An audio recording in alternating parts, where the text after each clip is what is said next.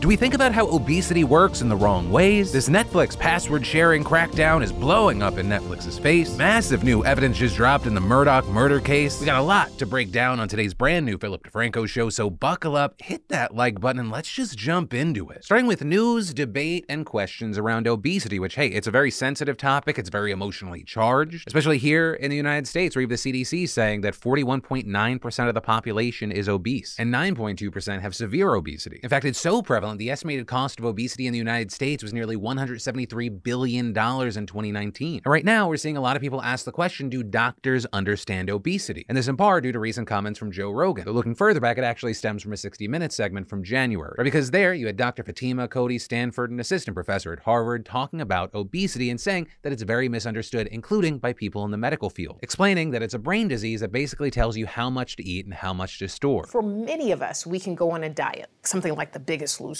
Right? You go and you restrict people. For most people, they will acutely lose weight. But 96% of those participants in The Biggest Loser regained their weight because their brain worked well. It was supposed to bring them back to store what they needed or what the brain thinks it needs. We're saying that when it comes to weight loss for patients struggling with medical obesity, willpower and determination aren't the solutions the way many people think they are, and adding that you need to understand the factors and causes of obesity, including genetics. But the number one cause of obesity is genetics. That means if you are born to parents that have obesity, you have a 50 to 85% likelihood of having the disease yourself, even with optimal diet, exercise, sleep management, stress management. And her claims there were backed up by other documents on the segment as well. Don't you think if people walking down the street with obesity, stigmatized as they are, shunned, don't you think if they could lose weight and keep it off, they would? Right, so the piece provides an interesting, different look at obesity and the reality of losing weight for many patients. And notably, the doctor featured, Dr. Stanford's actually part of the 2025 Dietary Guidelines Advisory Committee under the Departments of Health and Human Services and Agriculture. So when that news came to light last month, we saw primarily right-leaning outlets having kind of an outrage field day. With Fox News, for example, running with the headline, Biden admin expert claims obesity cannot be treated with exercise and good diet. And the New York Post saying, physician who claimed obesity can't be treated with diet and exercise joins Biden administration. Right, with a number of people saying, hey, you're taking her point about obesity and weight loss and genetics out of context. And all that brings us to this week, where Joe Rogan discussed Dr. Stanford on his podcast and condemned her claims that genetics can prevent obese people from losing weight. The data shows that most people who are obese have obese parents, and they come from an obese family, but they're all doing the wrong thing. It's not, there's not like a person in that family that's eating grass-fed steak and running marathons and lifting weights and getting up at 6 a.m. and getting in a cold plunge and doing all these different things, but it's still fat as f***. Right, that obviously contradicting some of what Dr. Stanford said, though he did say he thinks there is merit to the idea that obesity is not fully a person's fault, or that they're simply modeling behavior that they saw growing up, that they're a product of their environment. But to say that all obesity is just genetic is bonkers. That's a bonkers thing to say, and it discredits all these people that we know that were obese, that without surgery lost all that weight and looked great. But to be fair to Dr. Stanford, that's not what she said. She didn't say all obesity is just genetic. She said it is the number one cause, right? It's the leading cause, right? Those are drastically different things. You could have a leading cause of something that's, I don't know, as low as like 30%, or I'm just pulling that number out of my ass. It could be as low as whatever, as long as there's not a higher percentage of something else. Or the way the doctor's talking about it, it sounds like the search for a solution. But the clip from Joe, it mischaracterizes that to make it sound like she believes that it's the all-encompassing thing and is just trying to give people excuses, which, I mean, I understand why you would get angry hearing that, but that's also not what she actually said. Though with this specific topic, I do want to highlight, especially for the people that agree with me, I am not a fucking doctor. Even as someone who has lost a lot of weight in a very healthy way, I don't know much. I do find the idea of thinking this is a brain disease is very interesting, and not because it provides excuses for people, but because I relate to it. Like, if you've been watching me for the past year, I've been dropping this belief that I have that I don't think that adults can change without trauma. Right, again, this is just my experience and not the expertise of a doctor, but for me, it felt like the trauma was necessary to rewire part of me, so I'd, change my regular actions. I had health troubles and months of discomfort and pain, and I think it shocked my brain into like, oh, this is just a taste of the horrible quality of life you're gonna go through if we stay on the track of jam as much fast food into your face as possible, while also sitting down for 10+ hours a day. I was very much a product of my environment. My parents just threw food at me, you know, Italian family, manja, if you don't eat, someone's offended. Although back to the doctor, I do think ever pointing towards like The Biggest Loser is not something that makes sense. That's an extreme show with extreme people doing extreme things. You know, with this story, no matter your weight, and you know, I want to hear from people of all different backgrounds, what are your thoughts on this topic? And then, do you know that 2 out of 3 guys will experience some form of male pattern baldness by the time that they're 35? And maybe you have that friend or that family member that's dealing with hair loss, and well, thanks to the sponsor of today's show, Keeps, you don't have to just sit around and wait for that to happen. Whether you're looking to prevent hair loss, stimulate hair growth, or just take better care of the hair that you have, Keeps has you covered. Keeps helps you stop hair loss before it's too late with a scientific and affordable approach to treatments that are up to 90% effective at reducing and stopping further hair loss. And in addition to clinically proven treatments, Keeps has an award-winning all-natural thickening shampoo and conditioner system. You can get these products delivered directly to your door, meaning no more going in person to the doctor's office for your prescription, saving you both valuable time and money. Remember, hair loss stops with Keeps. So to get your special offer, go to keeps.com/DeFranco or just click that link in the description. That's keeps.com/DeFranco. And then, love is sharing a password. That's what Netflix once told us. That's what they said. And then those blockbuster murdering motherfuckers in the darkness at night switched it up on us. Or we started seeing headlines and discussion about password sharing crackdowns on the platform. But also, a part of what's out there is not true, so I'm gonna try and break it down and make it make sense for you. All right, so it all starts with a report from The Streamable, which cited changes on Netflix's Help Center page, with the report claiming that Netflix accounts would still be shareable, but only within one household. And adding to ensure that your devices are associated with your primary location, Netflix is now asking users to connect to the Wi-Fi at your primary location, open the Netflix app or website, and watch something at least once every 31 days. With that page also saying, no, you cannot share your password with someone outside of your household. But Netflix will not start automatically charging account holders who are sharing that information. And we've known something like this is coming, right? We've seen them testing different options in a few countries. The company itself even suggesting that we could see some of those changes in the first quarter of the year. So people saw that report and they were like, the day has come, the party is officially over. But at least according to a report from The Verge, things are still very up in the air, with Netflix telling the outlet that it has not confirmed what kind of setup US subscribers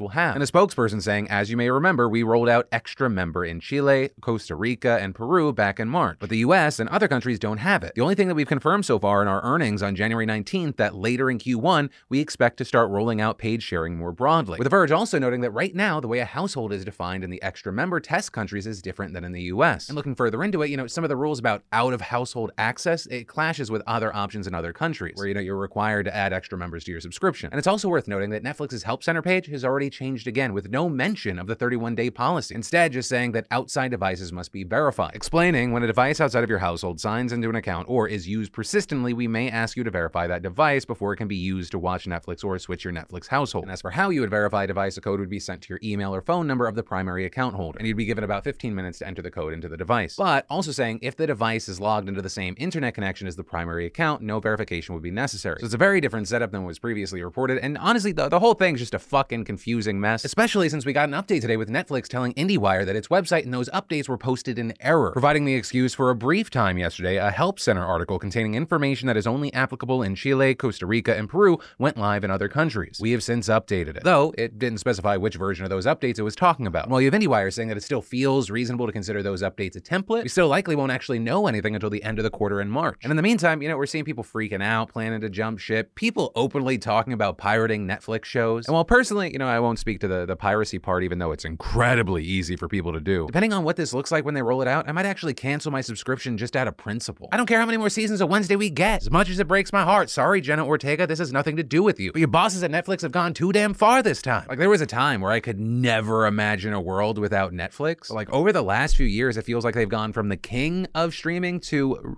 honestly replaceable. There are so many better and stronger exclusives elsewhere these days. And it's weird. They're like, you know, they're a giant fucking faceless company, but they've been in my life for so long, I feel like I'm having a dispute with a friend. I'm like, Netflix, I've been rooting for you, baby. People used to make fun of you and I had your back. But all of this, not the end of the bad news for Netflix, because we're seeing reports now that contestants participating in the new Squid Game reality show told Rolling Stone that the show is cruel and rigged. And you may have actually been seeing headlines popping up about the controversies over the last week. The Sun tabloid reporting that the set was so cold, people needed medical attention and someone was carried out in a stretcher. So Netflix there defending themselves, saying while it was very cold on set and participants were prepared for that, any claims of serious injury are untrue. But now we got even more horror stories today from that Rolling Stone report, with one contestant telling the outlet it. It was the cruelest, meanest thing I've ever been through. We were a human horse race and they were treating us like horses out in the cold, racing, and the race was fixed. And another claiming all the torment and trauma we experienced wasn't due to the game or the rigor of the game. It was the incompetencies of scale. They bit off more than they could chew, right? Because this is a massive production with 456 contestants competing for $4.56 million. It's the largest cast and cash prize in TV history. And in fact, some involved say influencers and TikTokers were among the contestants. And you have people claiming that those people were pre-selected to advance to the next round no matter what. And sources also saying that people who apparently crossed the finish line to the next round were eliminated anyways. But hey, time will tell, and consider this a developing situation. Because depending on how all of this was set up, the allegations of this being rigged could have massive implications. Like depending on the contestant agreements, where the prize money is coming from, how that works. This, I mean, it could end up being a bump in the road, or it could be a catastrophic nightmare for the company. And then this bombshell evidence is not looking good for Alex Murdaugh. If you didn't see my first segment on the Murdaugh trial last week, I suggest you go back and watch it. I'll link to it down below. But the oversimplified 5-second version is that he's a big shot lawyer with nearly 100 alleged financial crimes hanging over his head, who either came home in June of 2021 to find his wife and son dead, or he brutally murdered them himself. And this trial is meant to determine which story is true. Now, we know that both victims were found dead at the dog kennels on their property. The wife, Maggie, killed by a rifle, the son, Paul, by a shotgun. When Alex spoke to the police that night, and 3 days later, he told them he was never at the kennels that night, right, saying that his family went down there without him. Instead, saying he took a short nap after dinner several hundred yards away, woke up alone, then tried unsuccessfully to call his wife before driving to visit his mother. Yesterday, we got evidence from the prosecution that punches a massive, massive hole in that story. A Snapchat video taken by Paul at 8:44 p.m., which, if you believe the prosecution's timeline, would have just been 5 minutes before the murders. It's at the kennels, and you can hear what sounds like Alex's voice in the background, indicating that he was, in fact, there. Quit. That's okay. Come here. This is a chicken. Come here, Bubba. Come here, Cash. Come here, Bubba. Cash. Come here, Bubba. And then minutes later at 8:49, data shows Paul read a friend's text for the final time that night, and then never read one that was sent just 36 seconds after. And Maggie last read a text less than half a minute after that, though her camera activated for a second 5 minutes later, which notably can happen when an iPhone tries to detect a face. Meanwhile, Alex's phone was inactive between 8:10 and 9:02, so either he didn't have it on him or he actually was taking a nap. And then computer data shows his SUV started up at 9:06. And at almost exactly the same time, he made 3 calls to Maggie's phone, then 2 more at 9:45 and 10:03, all of which went unanswered. But mysteriously, all 5 of those were missing from Alex's call logs, though they were present on Maggie's, which makes him look suspicious. But the defense used that same data to tell a different story, pointing out that Maggie's phone, which was later found on the side of the road a half mile away from the property, recorded a final orientation change at almost the same time as Alex's first few phone calls, suggesting that maybe the real killer saw Alex trying to call her and toss the phone out the window of the getaway vehicle. The defense also arguing there wasn't any blood found on Alex's clothes when police arrived, even though the shotgun blast that struck Paul's head from mere feet away would have gotten blood everywhere. But the prosecution fires right back with another video earlier in the night showing Alex wearing different clothes than what he had on when the police found him, as well as alleged evidence that a raincoat Alex supposedly stored in his parents' house days later had gunshot residue on the inside. But the defense uses that video where he's wearing different clothes to bolster their own case, arguing that you see Alex laughing, having fun with Paul, just further evidence they'd have a loving relationship. Also pointing out that 2 different guns were used to kill Maggie and Paul, and arguing that it just wouldn't make sense for Alex to switch weapons between murders, with a theory that there were 2 shooters even getting proposed. But there is one piece of evidence that's not so circumstantial: